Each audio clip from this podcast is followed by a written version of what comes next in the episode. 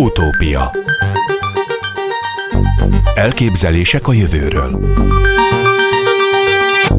Neumann Gábor műsora. A Szkeptikus Társaság kétezer-huszonegy. április elsején jelentette be, hogy elindítja a Laposföld díjat idén is. Az ironikus elismerést olyan személyek kapják, akiknek a munkásságát össztársadalmi szempontból a tudományba vetett bizalom és tényeken alapuló gondolkodás tekintetében a legkárosabbnak vélik.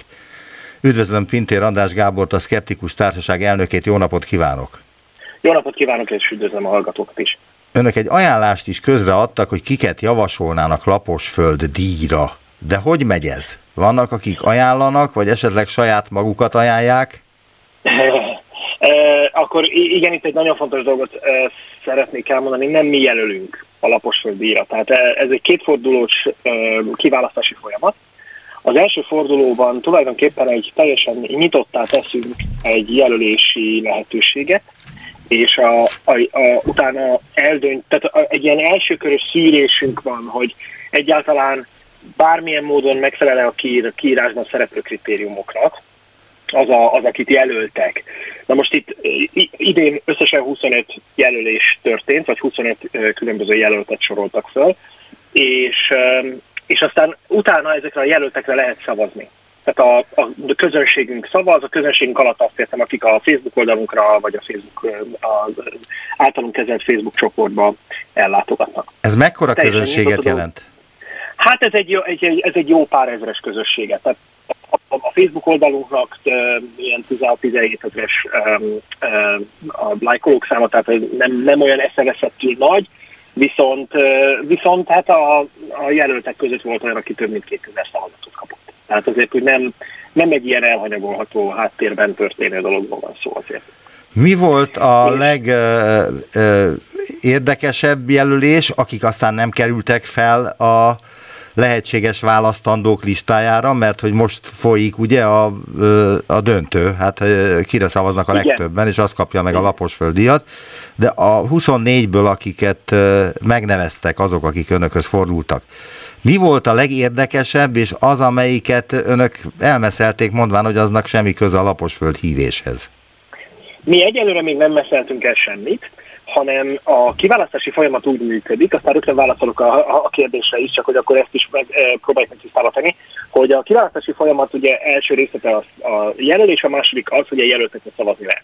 És azt, akik a közönségünk, A, azt az, az első ötöt a listán, akik a legtöbb szavazatot kapták a közönségünkről, közülük mi fogjuk eldönteni házon belül, már zajlik a házon belüli szavazás, hogy kik azok, akik, vagy ki lesz az, aki megkapja.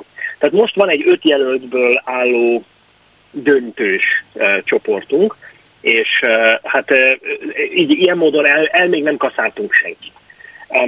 Vannak olyanok, akiket ilyen, hát kértünk extra kiegészítést mondjuk olyan esetben, hogy valakit jelöltek, mert hogy nem teljesen egyértelmű volt számunkra, hogy milyen áltudományos tevékenysége van, de ami nagyon-nagyon szembetűnő az az, hogy a tavalyihoz képest rengeteg a politikai jelölt.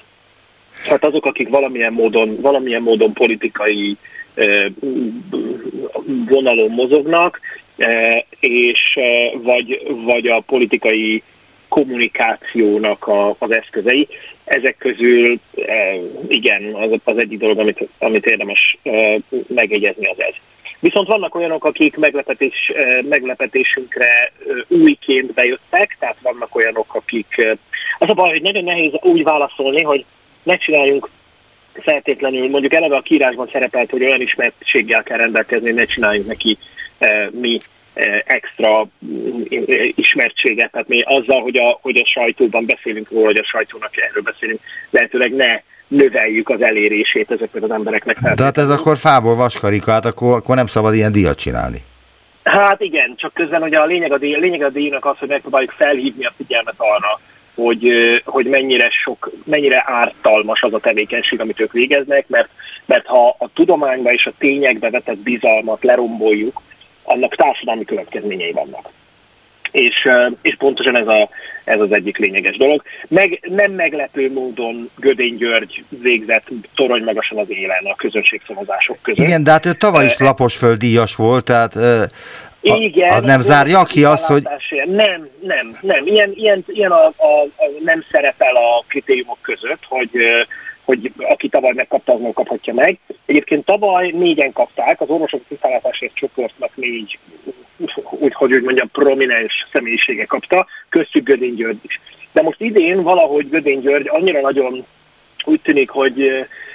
ha belemászott az emberek tudatába, és annyira nagyon nagy a, a szkeptikus körökben az ellenállás az ő tevékenységével szemben, hogy, hogy őt jelölték, egy, vagy megtörtént a jelölése egyéniben is, és tényleg toronymagasan megverte a mezőnyt. Ez nem jelenti azt, hogy ő fogja kapni.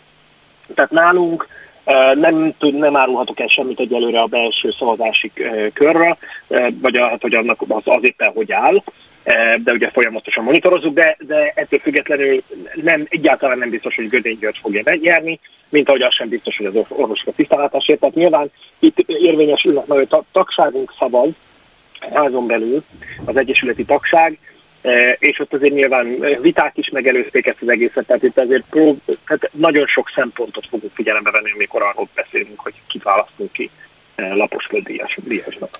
Egyébként valóban vannak a világban Laposföld hívők, vagy ez csak egy vicc? Vannak.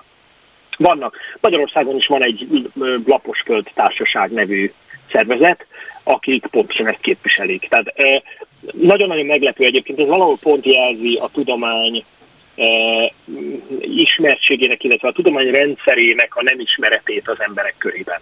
Tehát ugye széles körben nagyon-nagyon, nagyon-nagyon az látszik, hogy sokan egyszerűen Fél, nem, nem ismerik a tudomány eredményeit, és nem, nincsenek tisztában azzal, hogy manapság azt állítani, hogy a Föld valójában lapos, ez, ez már az összeesküvések közül is, az összeesküvés elméletek közül is az egyik legelborultabb dolog, mert olyan méretű, világméretű összeesküvést feltételeznek, ami, amit egyszerűen lehetetlen is lenne tető alá hozni, de semmi értelme nincsen, hiszen a tudományos eredmények alapján, a tudomány megállapításai alapján, és most már ugye vizuális bizonyítékok sokassága áll rendelkezésre arra, mondjuk a vizuális bizonyítékokat olvasóknak kell kezelni, de ugye rengeteg bizonyíték áll rendelkezésre arra vonatkozóan, hogy a Föld geoid alakú, ami ugye a gömbhöz viszonylag közel áll, és forgási ellipszoid, ahhoz talán még, még inkább közelebb áll, de hogy, hogy a körülötte keringenek égitestek, körülötte keringenek egy égitest a hold, illetve mesterséges égitestek sokasága. Tehát ezek az emberek ugyanúgy használják az internetet, ezek az emberek ugyanúgy használják a gé pé es szolgáltatásokat, amik nem létezhetnének akkor, hogyha a rendszer nem, hogyha, hogyha a, ez a Föld a, és a naprendszerben elfoglalt helyen nem olyan lenne, ami ennek a tudomány állítja. És mégis határozottan állítják, és próbáljuk bizonyítani mindenféle módon, hogy a Föld az lapos. Tehát azért is választottuk ezt a nevet egyébként a, a díjnak, mert hogy annyira abszurd ez a, a Laposföldben való hit e, manapság már. Tehát ez oké, okay, hatszáz évvel ezelőtt ez még nem volt annyira elborult, bár már akkor is, akkor is túlhaladottnak számított. Nem, nem vicc ez tulajdonképpen azok részéről, akiket e, tudománytalan... E, felfedezésekkel vádol a közössége, vagy a vádolnak a szerte a világban, hogy akkor kitalálták, hogy akkor legyen a nevük Laposföld hívők, mert ez már az abszurdnak az abszurdja. Hát az a helyzet, hogy ha, ha, ha, ez, ha ez vicc, akkor, akkor indokolatlanul sok energiát és időt fektetnek abba, hogy ezt bizonyítsák, és mondjuk az sem, az sem um, elhanyagolható szempont, hogy általában hát nem akarunk bántani a különböző celebeket, de hogy a celebek közül is azok azok, akik, akik ezt általában képviselik, akik hát nem éppen a magasan képzettségükről híresek. Tehát nem feltétlenül attól lettek híresek, ami ugye egyébként is nehéz dolog, általában nagyon ritka az, vagy kevesen vannak azok, akik a magas képzettségük és a, és a valamilyen tudományban való jártasságuk miatt lesznek igazán híresek. Hát ezek az emberek tipikusan nem ilyenek. Tehát, de mégis úgy próbálják beállítani, mert ugye vannak, tehát azért ha belegondolunk, valahol az ú ef ó hívők is olyanok, akik, akiket sokan megmosolyognak, meg, meg, meg sokan azt mondják rá, hogy azért ez már nagyon-nagyon elborult dolog, amit, amiket ők képviselnek. azért ez egy kicsit más kategória, kevésbé egyértelműen badarság, de, de hát ugye ezek is elkezdtek kikopni, mert ahogy egyre jobb lehetőségek állnak rendelkezésünkre arra, hogy például megnézzünk videófelvételeket. Tehát mindenkinek a kezében ott vannak olyan telefonok, amiket tökéletes felvételeket lehet csinálni egy-egy észlelésről, és mégis azt tapasztaljuk, hogy az összes ufó észlelés valami furcsa, elmosódott,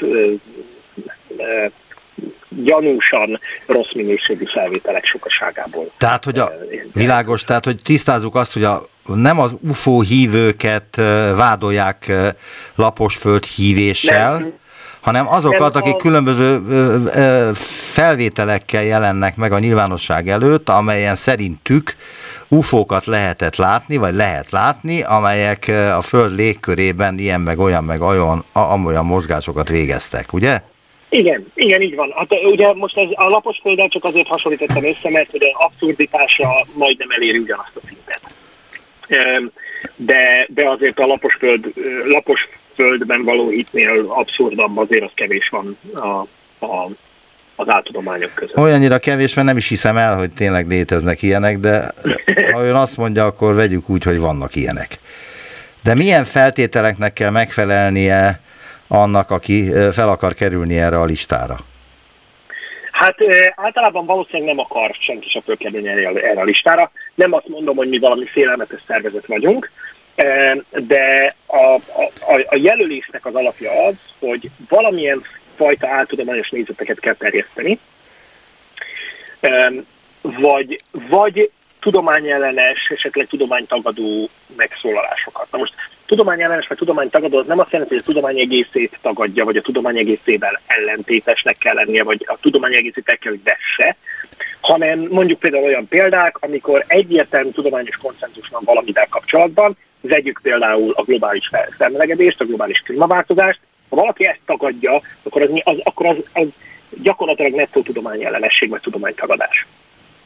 Tehát ö, ö, erre szokták felhozni a mindenféle kétszáz-háromszáz-négyszáz évvel az előtti példákat, hogy ö, a Galilei a kedvenc példájuk egyébként azoknak, akik ezzel érvelnek, hogy ö, azért, mert ő máshogy gondolta, mint az akkori mainstream, ö, ezért, ezért őt meghurcolták, és aztán lám mégiscsak neki lett igaza. Igen, csak neki úgy lett igaza, hogy ő tudta bizonyítani a saját igazát, bár egyébként néhány dolgot az állításai közül csak később tudtak bizonyítani, de bizonyíthatóak voltak. Tehát az, amikor, és manapság azért nagyon máshogy működik egy tudományos konszenzus. Tehát manapság ez ne, az, hogy tudományos konszenzus van valamiről, az nem, az nem olyan, mint amikor az egyház uralta az egész tudományos világot, és nem lehetett ellentmondani, mert dogmatikus alapokon zajlott. A tudomány nem dogmatikus. A tudomány fejlődik, a tudomány eredményei változnak, és, és na, szóval ez, ez, van egy olyan, olyan oldal is, ami mondjuk kritériumként felsorolható, hogy valaki nem érti a tudományrendszerét, és mégis úgy próbálja előadni, mint hogyha tudományt művelne, ez egyébként kimondottan az áltudomány ö, megfogalmazása. Akkor ö, ilyen kritérium lehet a félhámosság, tehát hogyha valamiféle nyilvánvaló átveréssel próbál ö, előnyre szert tenni, ö, ehhez kapcsolódnak azok a közönséget megtévesztő állítások, álhírek, amiknek a révén ugye befolyásolni próbálja a közönségét valaki. Nagyon tipikus, és az utóbbi időben egyre gyakoribb az összeesküvés elméleteknek a, a megalkotása és terjesztése. Ez is szerepel a kritériumok listáján, tehát hogyha valaki, valaki ilyen tevékenységet folytat, akkor az is indokoltá teheti azt, hogy ő, hogy ő fölkerüljön. Például részben azt hiszem, hogy, a, hogy a, ez is indokolhatta azt, vagy ez is indokolta azt, hogy, hogy ne söpörjük le az asztalról azokat sem, amikor... amikor valaki uh, politikai szereplőket jelölt. Tehát a politikai szereplőket sem feltétlenül utasítottuk el, volt, hogy kértünk még extra plusz um, um, indoklást, de általában ezek meg is jöttek, és így föl is kerültek a, a listára. Nem, egy-két kivételtől eltekintve nem kaptok túl, túl sok szavazatot. Ugye a döntősök között, között azonban szerepel kettő is, aki politikai... Igen, erre akarok most rákérdezni. A Facebookról idézem önöket. Idén először szerepel a jelöltek között Dúró Dóra és az origo pont hu, akik kapásból vel is küzdötték magukat az igen illusztris mezőny tetejére, maguk mögé utasítva olyan jelölteket, mint Sóbert Norbert, Oláh Sándor, a Hihetetlen Magazin, Szendi Gábor, a Magyar Homeopata Orvosi Egyesület, a klasszikus homeopátia képviselője az áldoktor Csabai Zsolt, PhD és sokan mások. Dúró Dóra, gondolom, a gyerekkönyv feldarabolása miatt, de az Origo a, a gyerek... mi miatt került fel a listára? Illetve akkor mondja ön, hogy a Dúró Dóra miért került fel a listára? Hát a Dúró Dóra, Dúró Dórának ugye a gyerekkönyv darálása az még kétezer-húszban volt. Ugye mi kétezer-huszonegyben átadtunk egy díjat, tehát hogyha ar- arról lett volna szó... Arról már lekésett. A, a, arról már lekésett. Uh, itt kétezer-huszonegyben, azért kétezer-huszonegyben is volt még utóhangja ennek bőven. Tehát ugye a hónapokig ment az a, az a téma és törgött, és uh, ugye egyre mélyebbre ásták magukat. Ugye itt például azért van egy olyan dolog, hogy az, a mai napig is képviselik azt, a, azt az állítást, hogy itt gender lobby van, meg hogy, meg hogy homoszexuális um, propaganda zajlik, és, és, és közben azt állítják, hogy ezek mind káros hatással vannak a gyerekekre, amikre viszont semmilyen tudományos bizonyíték nincs. Hát ez egy tudományos kérdés, hiszen a pszichológia az egy tudomány. Igen. Tehát, e, igenis pszichológiai, pszichológiai szakirodalomban, ha elkezdünk körülnézni, akkor egyáltalán nem találunk arra vonatkozóan érdemi eh, tudományos eredményeket, hogy, hogy itt ez eh, valami katasztrofális módon eh, rontaná a gyerekek lelki fejlődését. Eh, ugyanakkor viszont rengeteg eh, bizonyíték áll rendelkezésre arra vonatkozóan, hogy a tolerancia, eh, az elfogadás, tehát a másság elfogadásának a tekintetében nagyon sokat számít az, hogyha bizonyos dolgokat időben tudatosítanak, és nem egy olyan közegben nő fel, ahol ezek tiltott témák, ahol ezekkel nem találkozik, tehát ez pont az ellenkezőre van tudományos bizonyíték. Tehát ilyen alapon van köze a könyvdarálós programhoz is, de annak az utóhangja inkább. Igen, de az Origo... Nagyon erősen... Az Origo mi miatt került fel? Jó, világos. Aztán rátérünk az Origóra. kétezer-huszonegyben nagyon erőteljes sem rombolták azokat a, a, azt a bizalmat, ami a tudományos körökbe fektetett bizalom azáltal, hogy a Covid világjárvánnyal kapcsolatos intézkedéseknek nem feltétlenül azt a részét fogták meg, amit meg kellett volna. Tehát nyilván rengeteget lehet kritizálni a, a kormány Covid-dal kapcsolatos intézkedéseit, viszont, viszont ezeknek inkább politikai, mivel inkább politikai alapú döntések voltak nagyon sok esetben, ezeket lehet erőteljesen, vagy indokolt is volt erőteljesen kritizálni, de nem ezt tették, hanem gyakorlatilag azt a hangulatot keltették, hogy ez az egész egy hiszti. Hogy az egész Covid helyzet, ez, ez gyakorlatilag nem valós, itt nincsen, nincs semmi látnivaló, nem kell itt semmitől sem félni, mint később kiderült, hogy Dúró Dóra beoltatta magát, de mégis valahogyan azt az üzenet, az volt az üzenet, hogy itt egy Covid diktatúra, ugye ez volt az egyik, az egyik kampányüzenetük, hogy itt Covid diktatúra van. Világos. És, és ez azért nem csak, nem csak a magyar kormányra vonatkozott, hanem ez gyakorlatilag az európai országoknak a a Covid intézkedéseit is ugyanúgy egy kalap alá vettek. Igen, de ezt, ezt tehát... azt hiszem mindenki tudja, mert ez volt a pártprogramjuk is tulajdonképpen, így a Mi Hazánk mozgalomnak. De ezek kimondottan áltudományos. Igen, de az Origóra lennék kíváncsi, hogy egy portál az hogyan tud áltudományos portállá válni? Na, ez, egy, ez, na ez, ez azért nagyon jó így ez a kérdés, azt hiszem, mert pontosan ezzel lehet legkönnyebben megindokolni azt, hogy miért. Nem pontosan tudjuk a kiindulási pontot, azt tudjuk, hogy néhány e, tudományos hírnek a nagyon durva elszervítéséről volt szó, de itt is ugye az egyik, az egyik oldal, tehát az egyik oldal az az volt, hogy nagyon sokszor a tudományos hírek is nagyon félrecsúsznak náluk, de ez azért máshoz és máshoz is előfordul, a tudományos újságírás egy nagyon nehéz szakma, és, és azért nagyon sok problémával terhelt, viszont e, másik pedig az, hogy nagyon-nagyon nyílt propaganda tevékenység megy, ami alapvetően az újságírás alapszabályaival bőven ellenkezik, és ugyanakkor az összeesküvés elméletek terjesztésével, tehát ugye azért a Gyuri bácsi azért nagyon-nagyon sokszor felmerült, tehát hogy itt, itt a sorosozás az nagyon-nagyon keményen működött, a, aztán ugye természetesen itt a, a, a orosz oroszok Ukrajna elleni támadása kapcsán is tulajdonképpen egy, egy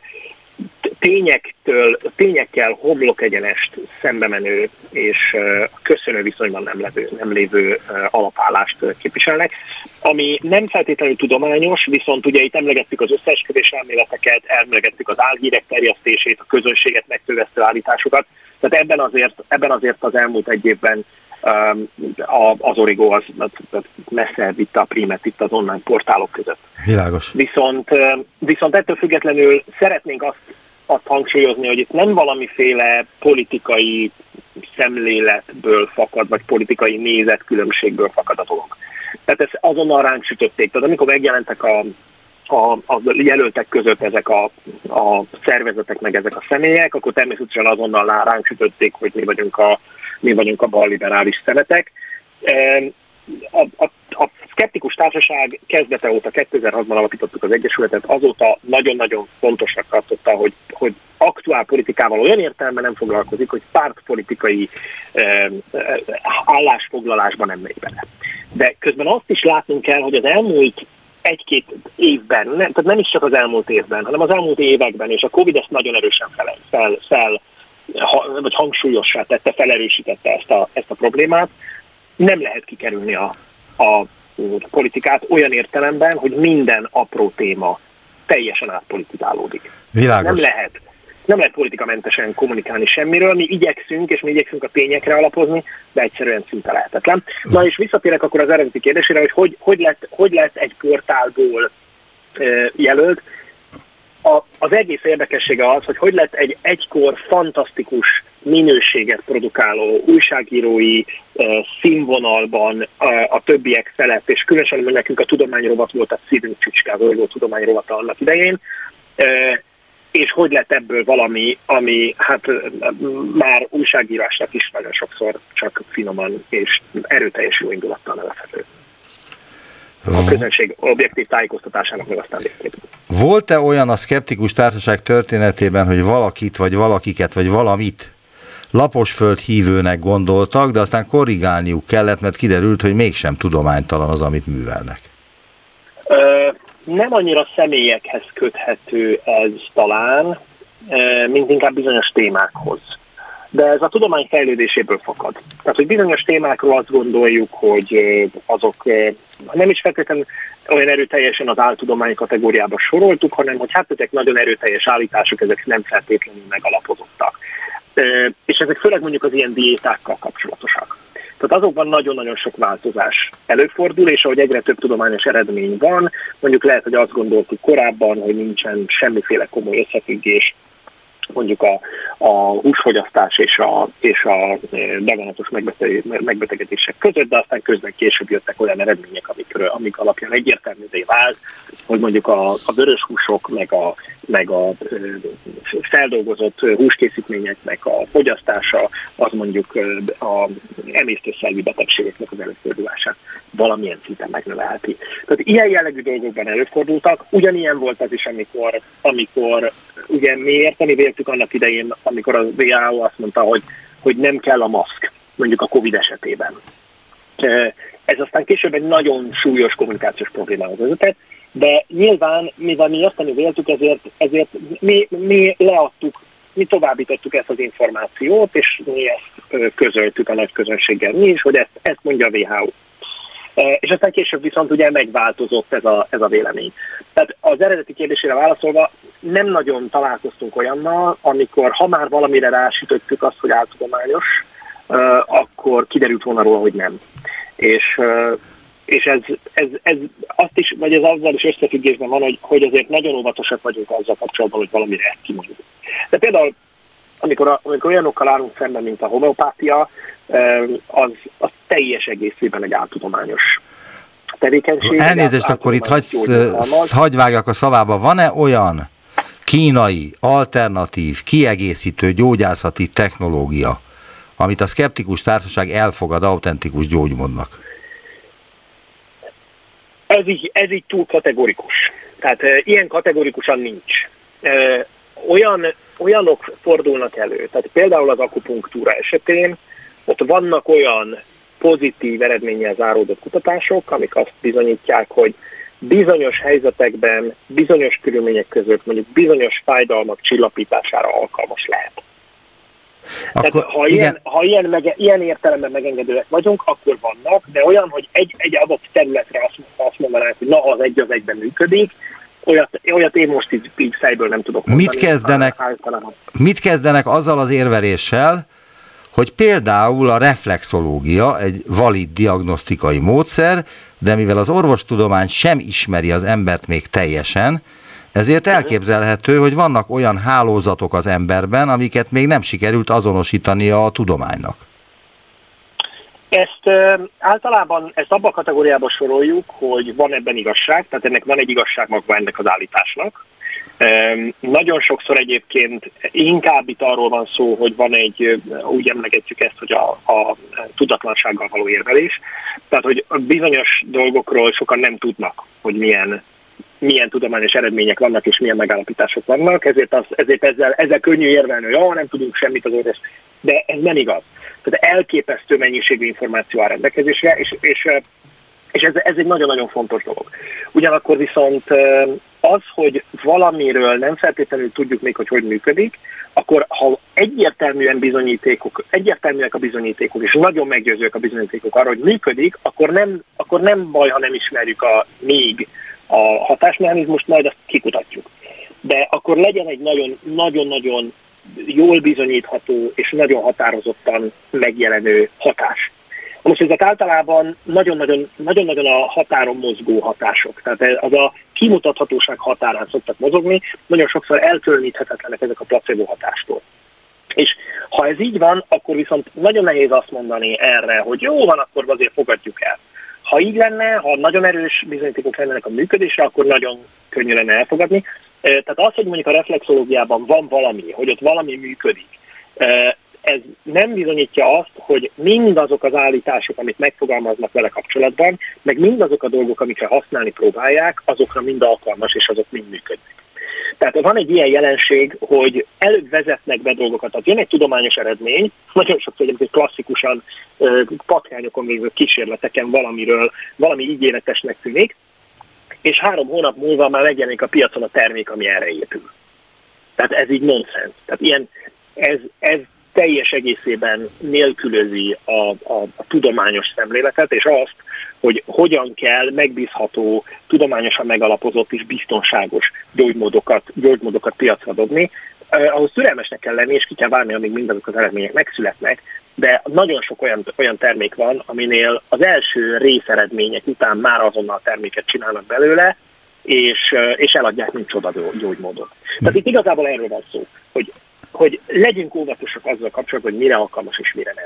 De nem ez van. Nem ezt látjuk, hanem azt látjuk, hogy agyba főve mindenre próbálják használni. Végül azt kérdezném meg, hogy hogyan lehet szavazni a Laposföld díjra, hogyan, hányan szoktak szavazni egyébként, és mikor lesz a e, díjkiosztás, mikor hirdetik ki, ki nyerte idén, kétezer-huszonkettőben? A, a, a, igen, igen. A nyilvános szavazásnak az, az időpontja az már, le, tehát az, az már lezárult, a nyilvános szavazás az már...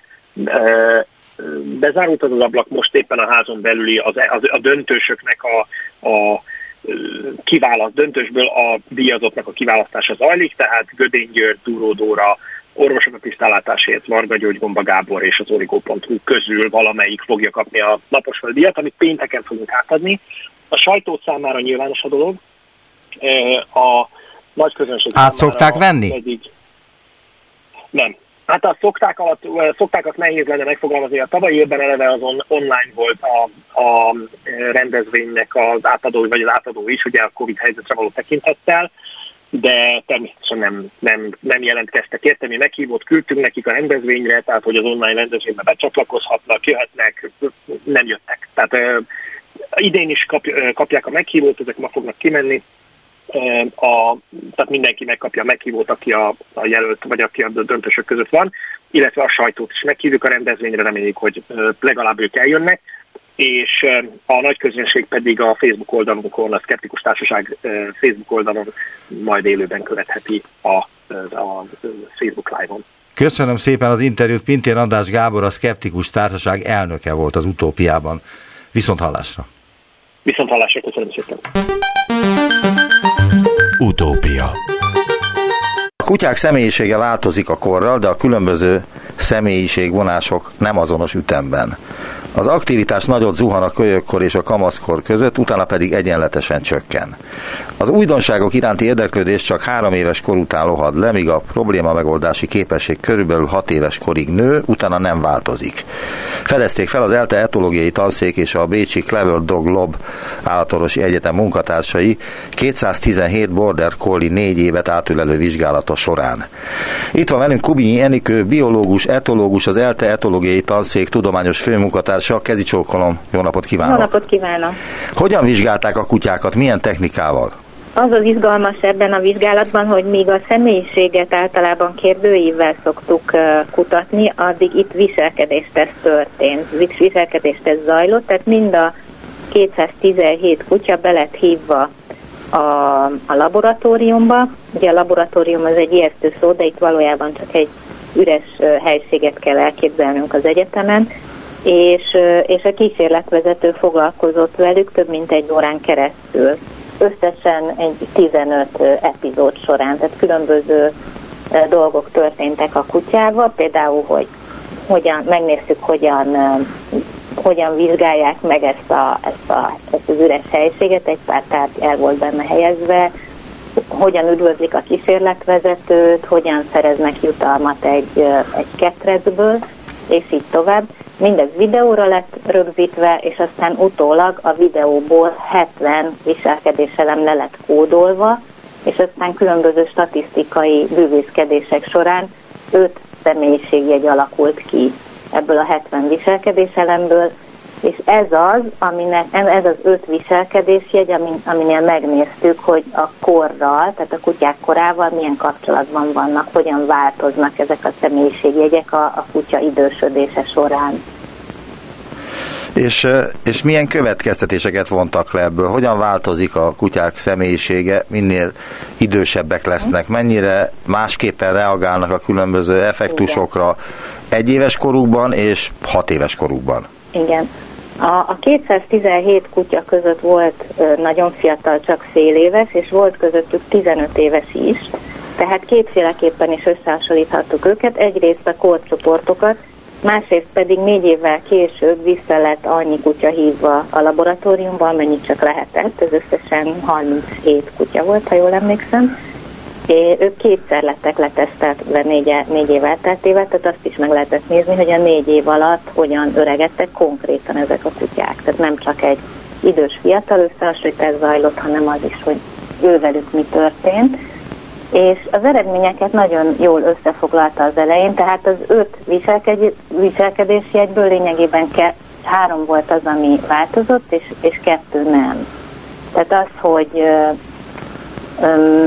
az aktivitások ezeknek a kutyáknak, ugye arról tudjuk, hogy ahogy öregszik a kutya, az csökken.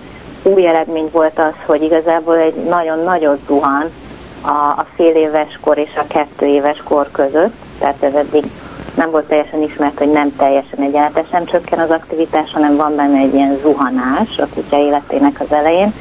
A másik pedig az az, hogy az újdonságok iránti érdeklődés volt, például egy olyan teszt, amikor egy, egy ilyen kis játékkutyával, ami ugat, meg ugrándozik, egy ilyennel találkoztak, tehát ezzel lerakva eléjük.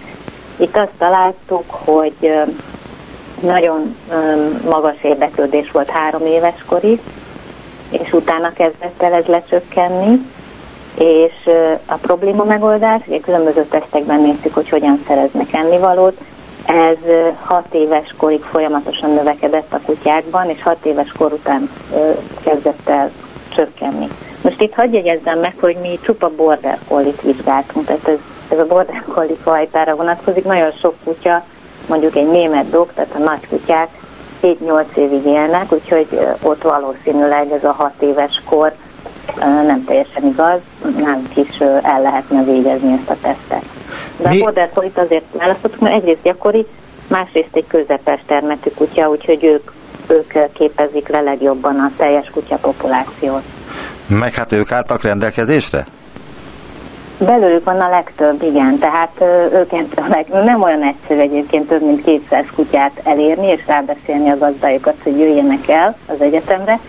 Úgyhogy az ember próbál olyan fajtát választani, ami, ami a leggyakoribb. Most a border collie, most a border collie a legnépszerűbb kutya? A, nagyon gyakori Ausztriában is, és, és Magyarországon is, és az ő, velük sokat kell foglalkozni. Ugye ez egy munkakutya, nagyon igény miatt, hogy foglalkozzanak velük, úgyhogy az ő gazdáik beszélhetők rá leginkább, hogy jöjjenek, mert hogy amúgy is le kell kötniük a kutyák energiáit. Tehát a rövid fejű kutyák, a buldogok, a mopsok is nagyon, nagyon népszerűek ma, de ők kevésbé aktívak, úgyhogy a, a gazdáik nincsenek annyira rászorítva, hogy mondjuk viselkedéstesztekre járjanak velük. De hát izgalmas lenne őket is behívni, meg persze előfordul nálunk ilyen kutya is. Azt szerettem volna még említeni, hogy két másik viselkedésteszt is volt, úgy néz ki, vagy viselkedésjegy, ugye háromról beszéltem eddig. A barátságosság és a frusztráló helyzeteknek a tolerálása az nem változott. Szerintem ez is egy nagyon fontos eredmény, hogyha van egy barátságos kiskutyánk, akkor számíthatunk rá, hogy időskorában is az lesz. Nem fogja egyszer csak elveszíteni a barátságosságát, szerintem ez egy nagyon jó hír a kutyatulajdonosoknak. És ugye, ugyanúgy, hogyha sikerült egy olyan kutyát választanunk, egy olyan kutya került hozzánk, aki a, a frusztráló helyzeteket nagyon jól tolerálja, magyarul így van önuralma, önkontrollja, akkor ez sem fog változni az öregedésre, tehát ez nem fog romlani. Ez, ez, ez egy jó hír. A kutatás összefoglalójában ön azt írta, hogy kutatásunkban részletesen leírjuk, hogyan változik általában a kutyák személyisége az egyes életszakaszokban, milyen irányú és mértékű változások járnak együtt tipikusan az öregedéssel, erről beszélt most, az ettől való eltérés különböző mentális vagy fizikai betegségekre is utalhat. Emelte ki Kubinyi Enikő, az Európai Kutatási Tanács által támogatott ELTE Senior Családi Kutyaprogram vezető kutatója. Majd azzal folytatja, hogy korábbi vizsgálataink szerint a kutya jó állatmodell az emberi kognitív öregedés vizsgálatához. Erről beszélt most, de mindjárt majd még azért konkrétumokat is kérdezek ezzel kapcsolatban. A mostani eredmények azt igazolják, hogy a személyiség időbeli változását is hasonló folyamatok szabályozzák az embereknél és a kutyáknál. Lehet-e azt tudni, hogy például a menhelyeken lévő kutyák személyisége mitől és hogyan változik? Ez egy nagyon izgalmas kérdés, és fontos is, mert hát sokszor az ember mellé nyúl, és akkor ezek a kutyák, akiket hazavisznek, és nagy reményeket fűznek hozzájuk, ezeket esetenként a, a, a gazda vissza, visszaviszi, mert hogy azt mondja, hogy a, a kutya nem vált be. Egy pillanat, Ezért... egy pillanat. Egy tíz éves kutyát menhelyről, ha befogad valaki, képes vele e, kutyagazda viszonyt kialakítani? Tíz éves kor felett egy kutyával? Az, hogy a kutya tíz éves, az nem akadály. Tehát ez semmiképpen nem akadály. A kutyák bármelyik életkorban képesek kötődést építeni a gazdájukkal, úgyhogy ez nem gond. Inkább arra kell odafigyelni, hogy megtudni, hogy miért van a kutya adott esetben a hosszú ideje a menhelyen, és meg kell vele személyesen ismerkedni. Tehát egyrészt ugye olyan helyről hozzuk el, ahol megbízunk a gondozónak az értékelésében, másrészt menjünk el vele sétálni, ismerkedjünk meg vele, ne csak egyszer, hanem többször is. Mert az fontos, hogy olyan kutyát hozzunk el, aki illik hozzánk, illik az életmódunkhoz, hasonlít személyiségében is hozzánk. Ezt korábban is néztük, hogy a kutyák emberek személyisége hasonló gazdát. Tehát az emberek olyan kutyát választanak, amelyik illik hozzájuk, akkor lesz jó a kapcsolatuk. Úgyhogy ez, ennek időt kell adni, hogy a kutyát megismerjük, mert hát ami viszont biztos az az, hogy egy tíz éves kutyán már nehéz lesz mit farag, harigcsálni. Tehát ő már nehezebben változtatható meg, neki már megcsontosodott dolgai vannak, a személyisége se fog annyira változni, mint, mint ahogy erről eddig beszéltünk, tehát ezt gondosan meg kell fontolni, de amúgy az, hogy a kutya tíz éves, ez nem akadály. Tehát leg, legaranyosabb kutyákat lehet közülük elhozni, és még jól is jöhet, hogyha valaki mondjuk viszonylag keveset mozog, akkor, akkor jó, hogy egy kevésbé aktív, és nem, tényleg nem valami pattogós kiskutyát visz el maga mellé. Nem lesz szobatisztasági probléma, nagyon sok kutya már eleve ismeri az alapengedelmességi feladatokat, szépen türelmesen tud várni, és így tovább. Tehát igazából én mindenkit biztatnék arra, hogyha beleszeretett egy idős kutyába, akkor vigye bátran haza. Mennyire utánozza a kutya a gazdáját? A személyiségében mennyire alkalmazkodik hozzá? Nem, utánozza. Utánozza? Ez, ez, ez izgalmas dolog, és mi foglalkoztunk ezzel már húsz évvel ezelőtt is, és arra az utánozást értelmezése a kérdés. Tehát mit értünk ez alatt? Hogyha nagyon egyszerű elemeire bontunk le egy feladatot, akkor, akkor azt fogjuk találni, hogy, hogy utánozza abban az értelemben, hogyha mondjuk jobbról vagy balról kerülünk meg valamit, akkor a kutya valószínűleg szintén ugyanabból az irányból fogja megcsinálni. Igen, de ennek technikai oka is vannak, hogy a póláz az ne gabajodjon bele abba az oszlopba, amit esetleg kikerülünk, de én most arra lennék kíváncsi, hogy ami a személyiségétől ből nem következik a kutyának, de mégis azért csinál valamit, mert a gazdája is úgy csinálja. Uh-huh. Ez, erre is van egy nagyon régi vizsgálatunk, ebből írtam a szakdolgozatomat. A, a kutya és a gazda hazatért sétá, sétájából, és a gazda, gazdát megkértük, hogy kezdjen el egy értelmetlen útvonalant megtenni, egy kis kerülőt, mielőtt belép a lakásba. És ahogy teltmúlt az idő, néhány hét elteltével a kutyák elkezdték utánozni ezen a kerülőn, de hát tényleg csak egy pár másodpercről volt szó, és nem volt semmi értelme.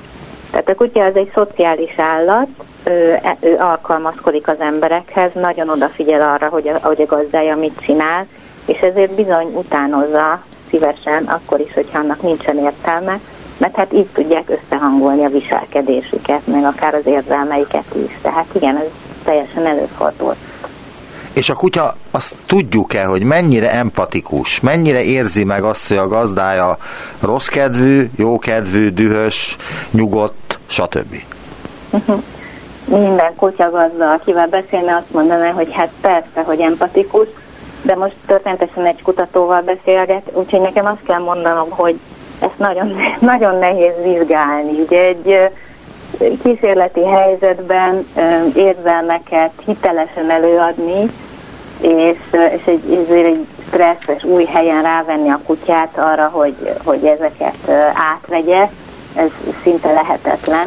Úgyhogy itt megint kérdőivel kell vizsgálódnunk főleg, de hát az, az emberek értelmezését azért a, a kulturális hatások is befolyásolják, az, hogy ő, ő nekik mik az előzetes elképzeléseik, főleg ebben a vizsgálatban. Tehát például... Megmondom, miért kérdezem. Azért, mert hogy ez egy régi, nem tudom mennyire eh, hagyomány vagy eh, elgondolás, hogy hogyha a kutya megérzi, hogy félnek tőle, akkor morog és harap. És ez a többi állatra is vonatkozik. Erre kérdeznék rá, hogy megérez uh-huh. ilyen, megérez-e ilyen dolgokat a kutya? Ez uh, igaz, hogy megérez. Tehát a, a bizonytalan kutyának lehet, hogy uh, megerősítést ad, hogyha észreveszi a, a félelem jeleit az emberen, és igazából ezt ugye egyrészt nagyon nehéz kontrollálni, másrészt most már arra is mutatnak adatok, hogy a, a szagokat is uh, megérzi a kutya, amit, amik, amik esetenként ilyenkor kiszivárognak az emberből. Úgyhogy hát azt hiszem ebben a helyzetben a legjobb, ha az ember elkerülje a kutyákat, főleg azokat a, a, a, a, a, az egyedeket, amik ezt esetleg... Hát a harapós kutyákat kerülje. A harapós kutyákat, persze. Tehát kiváló megfigyelők a kutyák. Ez az egyik titka annak, hogy... hogy hogy mellettünk élhetnek. Most egy másik kutatásra kérdeznénk még rá itt a beszélgetés legvégén. Digitalizált koponyák segítségével rekonstruálták az ELTE és a Kaposvári Egyetem kutatói huszonnégy kutyafajta és négy vadon élő farkasféle agyát. A képek és modellek szemléletesen mutatják be az egyes fajták közötti jelentős alak- és térfogatbeli különbségeket. Az agy ugyanis nem méretarányosan változik a kis és nagytestű kutyafajták között, és az arckoponya hossza lényeges hatással van egyes agyterületekre, főleg a szaglólebenyre és a homloklebeny előső részére. Ebből én laikus vagyok, illetve kutyaimádó, meg kutyatartó, meg illetve pontosabban egy kutyával élek együtt, tehát elfogult vagyok, de ebből az is következik, hogy a nagy testű kutyák okosabbak, mint a kis testű kutyák? Őszintén szólva akár az is következhet belőle, igen. Tehát most egy ilyen uh, kutatási szakaszba léptünk, ahol, ahol van lehetőségünk ezt vizsgálni, egy célunk is, szeretnénk ezt vizsgálni. Pontosan meg szeretnénk fogalmazni, hogy mi az, amiben a, a nagyobb és a kisebb, illetve a rövidebb és a hosszabb fejű kutyák viselkedése, elmebéli képességei és a szaglása különbözik. Azzal, hogy rekonstruálni tudtuk az agyakat virtuálisan, koponyák alapján ezzel az első lépést tettük meg. Tehát most ehhez fogjuk illeszteni a különböző viselkedési adatokat, és akkor majd választ tudok adni az ön kérdésére. De itt egyébként hadd tegyem hozzá zárójelben, hogy azt, hogy kétszer-háromszor nagyobb egy, egy nagy kutya agya, mint a kisebbeké, az bizony kompenzálhatja az idegsejteknek a száma. Tehát nagyon könnyen előfordulhat, hogy a kisebb kutyák is annyi idegsejttel bírnak, mint a nagyobbak, csak náluk ezek összepakoltabb állapotban vannak jelen. Aztán azt is tudjuk, hogy az agy igen plastikus, tehát lehet, hogy kompenzál a bizonyos képességnek az elvesztését máshol. Arra is utalnak adatok, hogy például a rövidórú kutyáknak a szaglása ugyan rosszabb, egyrészt ugye maga a szaglóhám is valószínűleg egyszerűen kisebb területen fér el a rövid orr miatt, másrészt az agy is módosult, a szaglóhagyma alá egészen emberszerű agya lett a kiskutyáknak egyébként nagyon érdekes módon. De ez mit jelent, hogy emberszerű agya lett? Ilyen globuláris szerkezetű, tehát uh, golyó, golyóformájú, míg a, a hosszú orrú kutyáknak az agya is elnyúlt hosszú. A szaglóhagyma erősen előre nyúlik a, az agy többi részét. Ez egy etológiai kategorizálás, ez, hogy rövidorrú meg hosszú orrú kutya? A, a, ne haraguljon, de nem értettem a kérdést, mert egy... Azt kérdeztem, hogy az etológiában ez egy kategória, hogy rövidorrú kutya meg hosszú orrú kutya? Igen, cefalikus indexel szoktuk jellemezni a, a koponyának a, a formáját, és természetesen van egy folytonos átmenet, de vannak különösen kiugróan rövidorrú kutyák, a mopszok, a buldogok, és igen, elterjedten használjuk ezt a kifejezést. De a legpontosabb az az, hogyha az ember leméri a koponya szélességét, a hosszát, ezeket elosztja egymással, és az utána azzal a számmal jellemzi a, a, az, az állat fejét. Aha.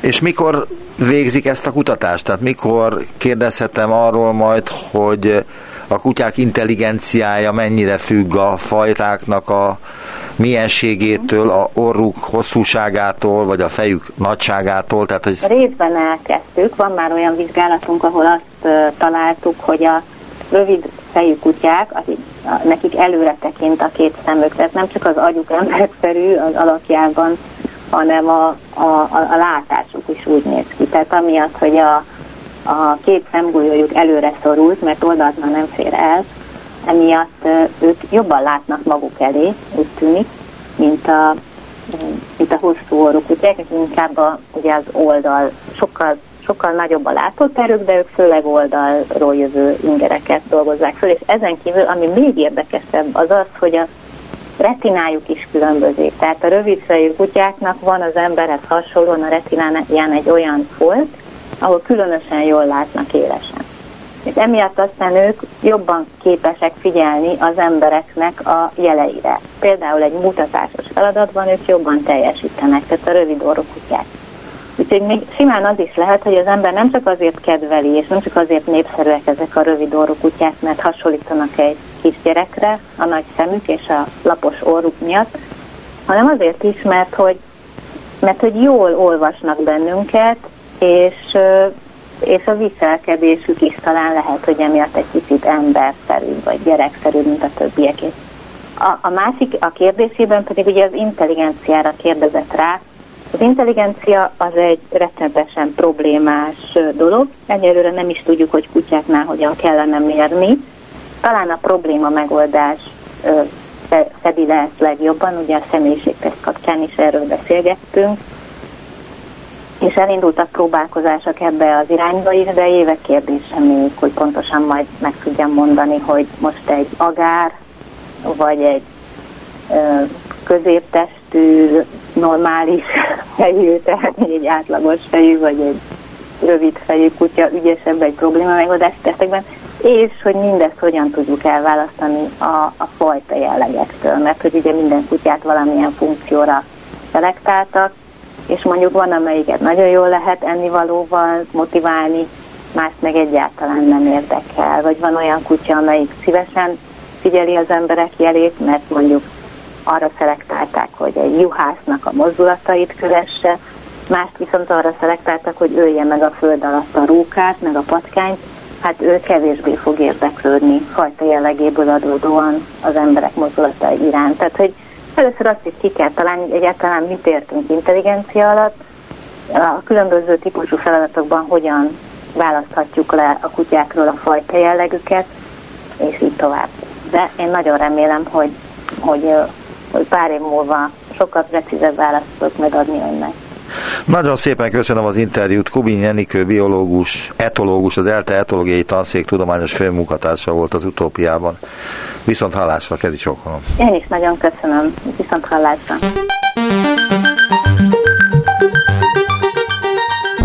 Visszaértünk a jelenbe. Neumann Gábor Utópia című műsorát hallották.